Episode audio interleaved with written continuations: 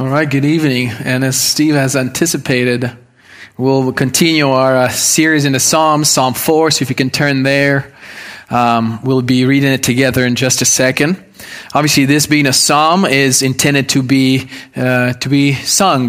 The Psalter was really the hymnal of the Church of Israel, the Old Testament Israel. So there's a lot that was conveyed through these singings. Music is really it is a conduit for emotions. Even nowadays, even secular music, it just really delivers.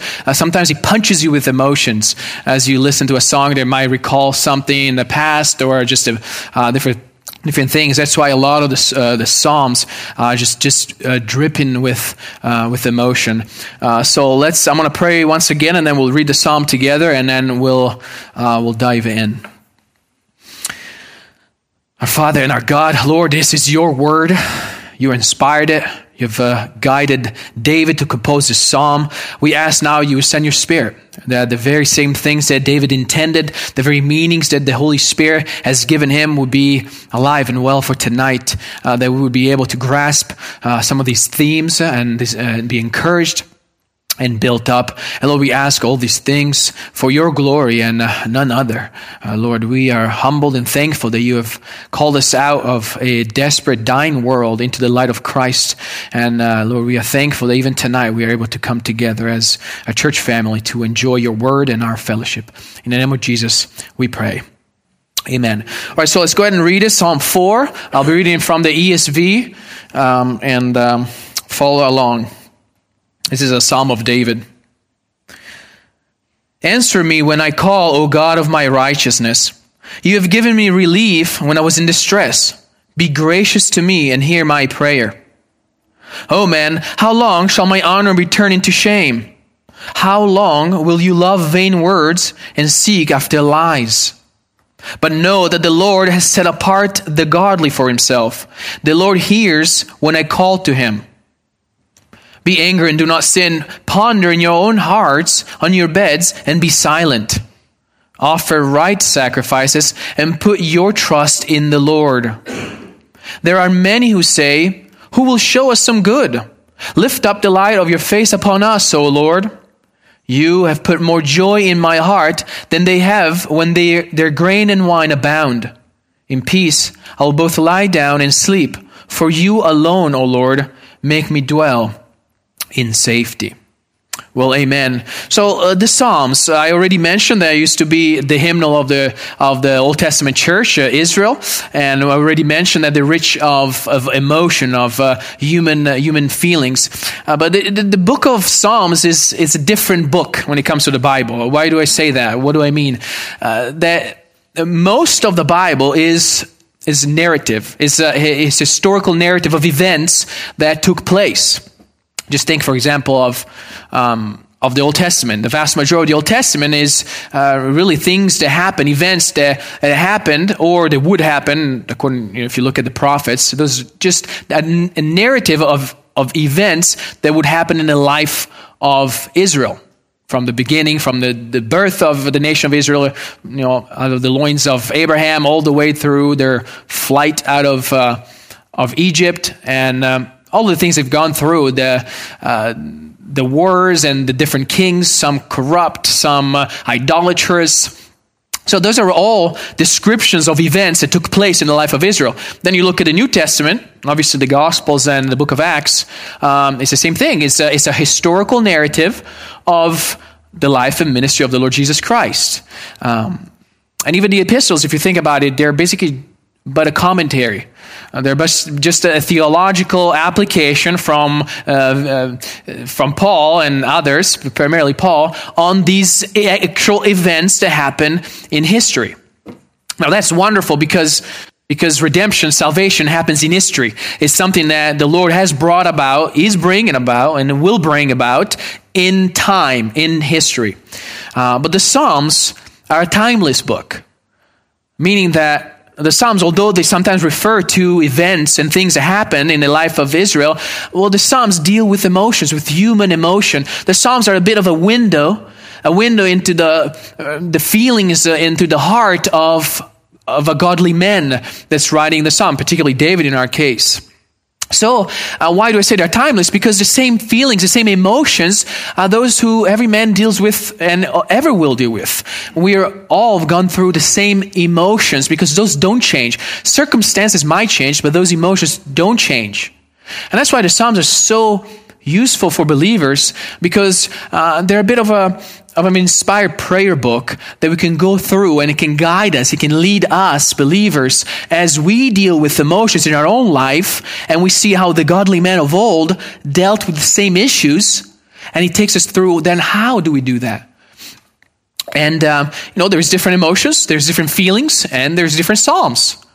Obviously, you're familiar with there's psalms of thanksgiving, psalms of praise. And those are obviously when God poured blessing on the nation, on the particular author, maybe a bountiful harvest, maybe the winning of a war. So they're thanking and praising God for that. There's psalms, those are called royal psalms. And those are psalms that specifically worship God for the king that he is. And even praise the king of the nation, as obviously we know as an image, as a shadow of the great king to come, that would be Jesus. There is imprecatory psalms. You're probably familiar with those too. Those are psalms that they're motivated by a holy anger, a righteous indignation towards an injustice, towards sin and wickedness. So the author is enraged, in a sense, at the wickedness that he sees. So inspired, he pours out basically a prayer for justice. He's asking God to bring these, let's say, perpetrators, the wicked men, to justice, that they would face God for what they have done. And then there's songs and psalms of lament. And those are those who deal with sadness, sad feelings, with trials, tribulations, hard things. And Psalm 4 is one of those. It falls into the category of the Psalms of Lament. And I know that we can relate. Because, how do I know that? Because you're human beings. So I know that life has ups and downs, has rough times and good times. And sometimes we all feel like lamenting about something. Now, obviously, I'm not referring to if you go through Starbucks, you wait 20 minutes in line, you get your coffee, and it's lukewarm, and you lament. But that's not what I mean. Obviously, I know I get a lot of those at the steakhouse. Oh, I order medium rare. This is a medium rare plus, and okay, we'll get you another steak. But that's not what I mean. And what I mean is when you lose a loved one, when you grieve for your lost father, for your lost child, or there's problems with providing with for your family. It doesn't seem to go right. I mean, things that they're bringing a lot of weight on your shoulders, and you're saddened, and you are grieved, and you turn to God because you have nowhere else to turn. And I know that we can relate with David in particular in this psalm. So what I want to do today, since in the evening we try to obviously keep it shorter, so we have maybe another 20 minutes, 15 minutes, something like that.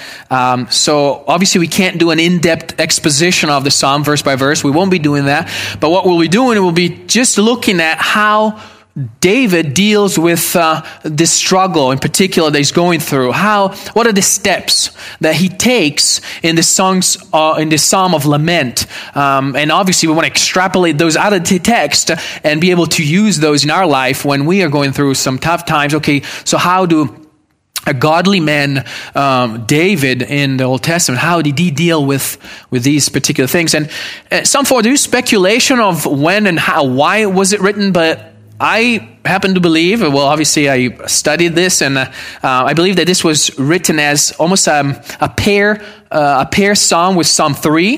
And Psalm 3 was written when Absalom, the son of David, was seeking to kill him. So I believe it's the same circumstance, and we can all imagine that will be terrible. I don't think any of us had our son try to usurp our throne and kill us.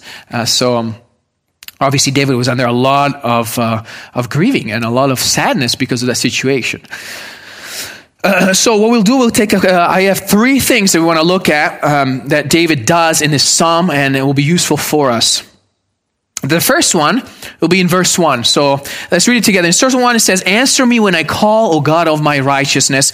You have given me relief when I was in distress. Be gracious to me and hear my prayer." So the number one thing, the verse 1 for believers, for the godly man who is undergoing not only stress, but great grieving pressure and sadness and even depression, let's say, is prayer. Prayer.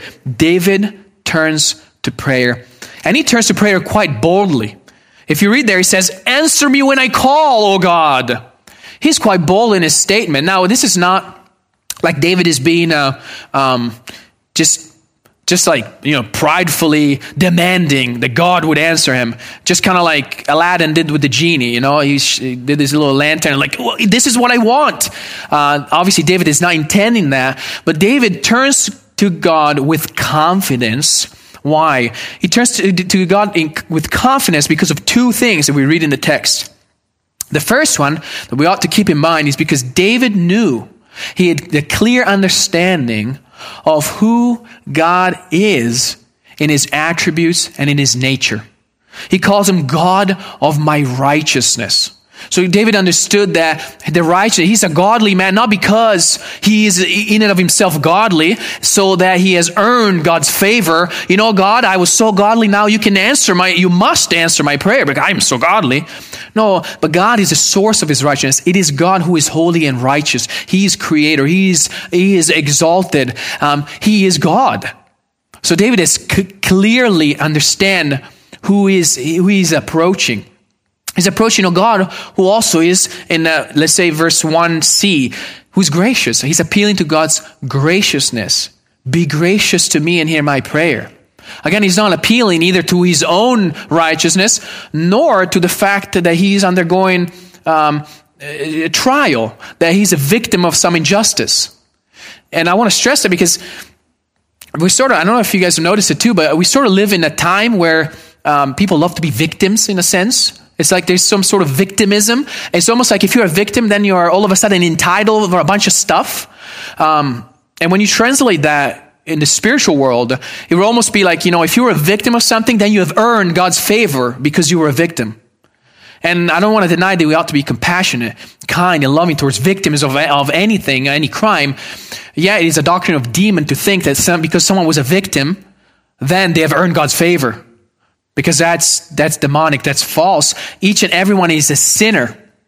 And it's only by God's grace that we can have his favor. And that's what David knows. That's why David says, "Be gracious to me. Be gracious to me and hear my prayer." He's appealing to the righteous God and to his grace.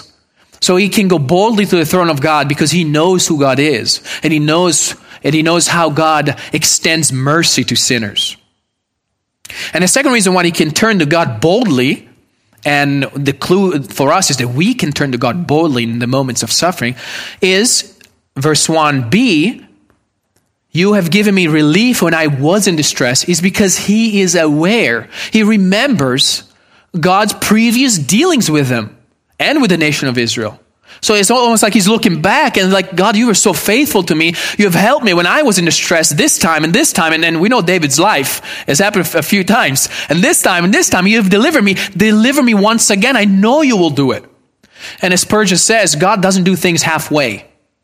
The manna fell from heaven all the way until the nation crossed the Jordan. Okay, so God is a God who is faithful. The God that has provided up until this point will provide in the future. It's a God who provides, Jehovah Jireh.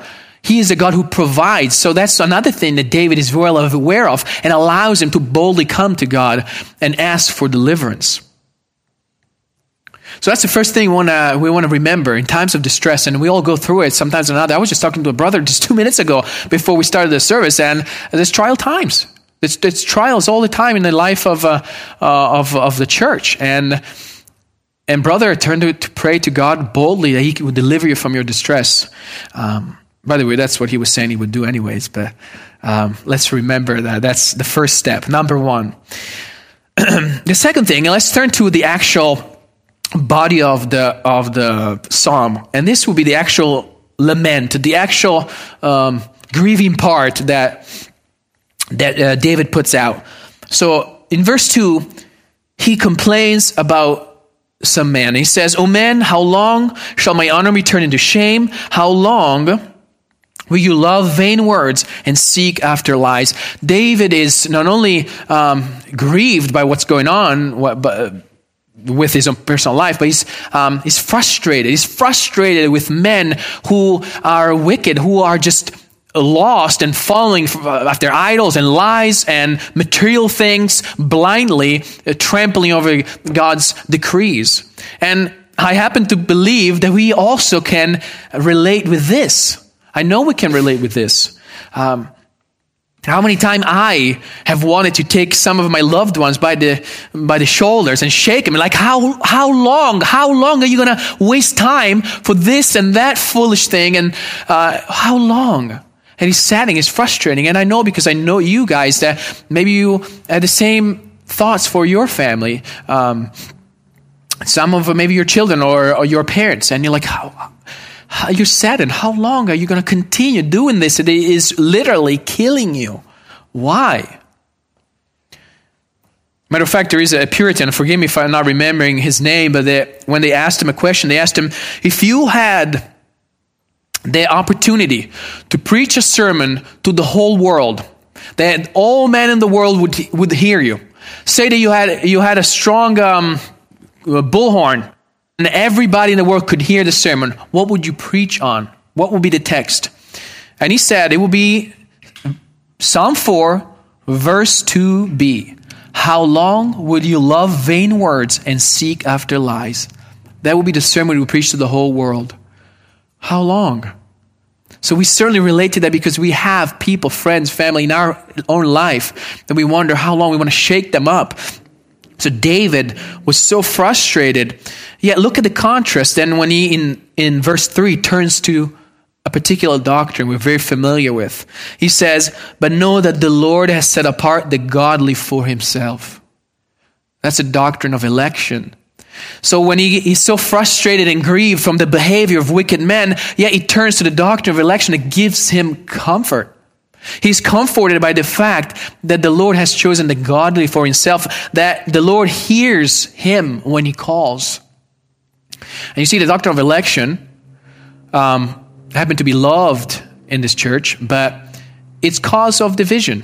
It is cause of sometimes strife within, let's say, Christendom. There's groups of Christians that fight over this very doctrine, and it becomes sometimes a bitter doctrine to some. Perhaps it's misunderstood. Perhaps it's misexplained. The truth is, it is an extremely comforting doctrine. It's one of the, if not the most comforting doctrine. And that's where David runs to. He runs and finds comfort in the fact that even though he's in this trial, even though he's so frustrated, even though he sees the wicked go after lie, idolatry and all that, he finds comfort that God calls his own for himself, and he hears the prayer of his own. So that will be the second pointer for us. Although we find sometimes that we want to shake up some people, like, stop following these stupid things, yet we can find in God's sovereignty the comfort that he will call his own to himself. He hears the prayers of his own, and we can again go boldly to his throne, because he does hear the prayer of his own. Now in verses 4 and 5, just briefly, we won't really expound on those really much, but David really just kind of pleads for these people. Pleads for, it would be even Absalom, if we understand that that's in the context of the historical context I mentioned.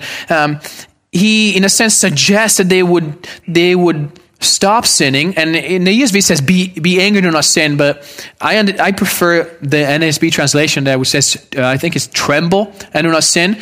Because the Hebrew word there is really just the idea of being agitated. But the way I look at it is like, instead of sinning and disregarding God, do the opposite. Stop sinning and tremble at God. Be afraid of God and stop sinning. And then, tying in with the sermon this morning, ponder in your hearts, on your beds, and be silent. The key for these people will be just meditate on your own mortality. Meditate on the greatness of God and your sinfulness. These are things that are very useful for unbelievers to do. And that was really the plea that Kurt had this morning for unbelievers. And that's the same thing that David here is saying.